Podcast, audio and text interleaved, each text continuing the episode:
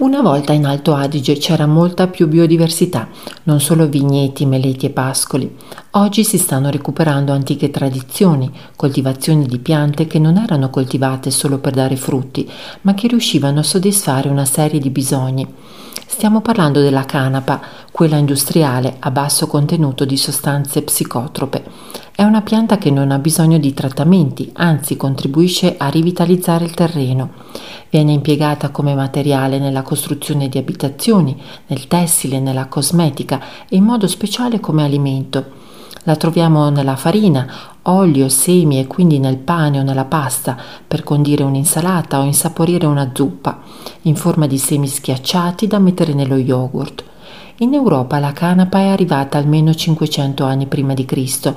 Per secoli è stata utilizzata come fibra nei tessuti e come medicinale. Nel 1900 in Italia si producevano filati di canapa per tessitura, tappeti, spaghi, corde, vele, sacchi, filati per cucire suole per la pesca, forniture per marina, esercito, ferrovie, poste, tabacchi, ospedali. Anche in Alto Adige si coltivava per essere utilizzata come fibra. Alexander Erlacher e Christoph Kirchler hanno cominciato a coltivarla nel 2013 in Valpusteria con l'intento di recuperare l'intera filiera.